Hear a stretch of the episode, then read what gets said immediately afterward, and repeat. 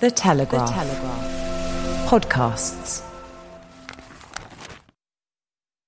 Good morning. I'm Daniel Hardacre with the two minute briefing from The Telegraph. It's Tuesday, the 26th of September, and Suella Braverman, on a visit to the United States today, will warn that the threshold for asylum claims under the United Nations Refugee Convention has been lowered, creating huge incentives for illegal migration.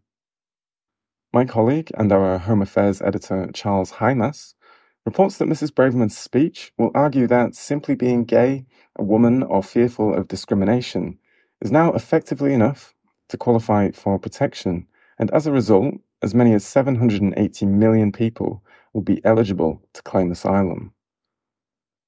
Next, Gatwick Airport has been forced to restrict flights for the rest of the week after an outbreak of COVID 19 led to staff shortages throughout its air traffic control team. Transport correspondent Jack Simpson spoke to the chief executive of London Gatwick regarding the decision, and he has the details on which days will be most affected.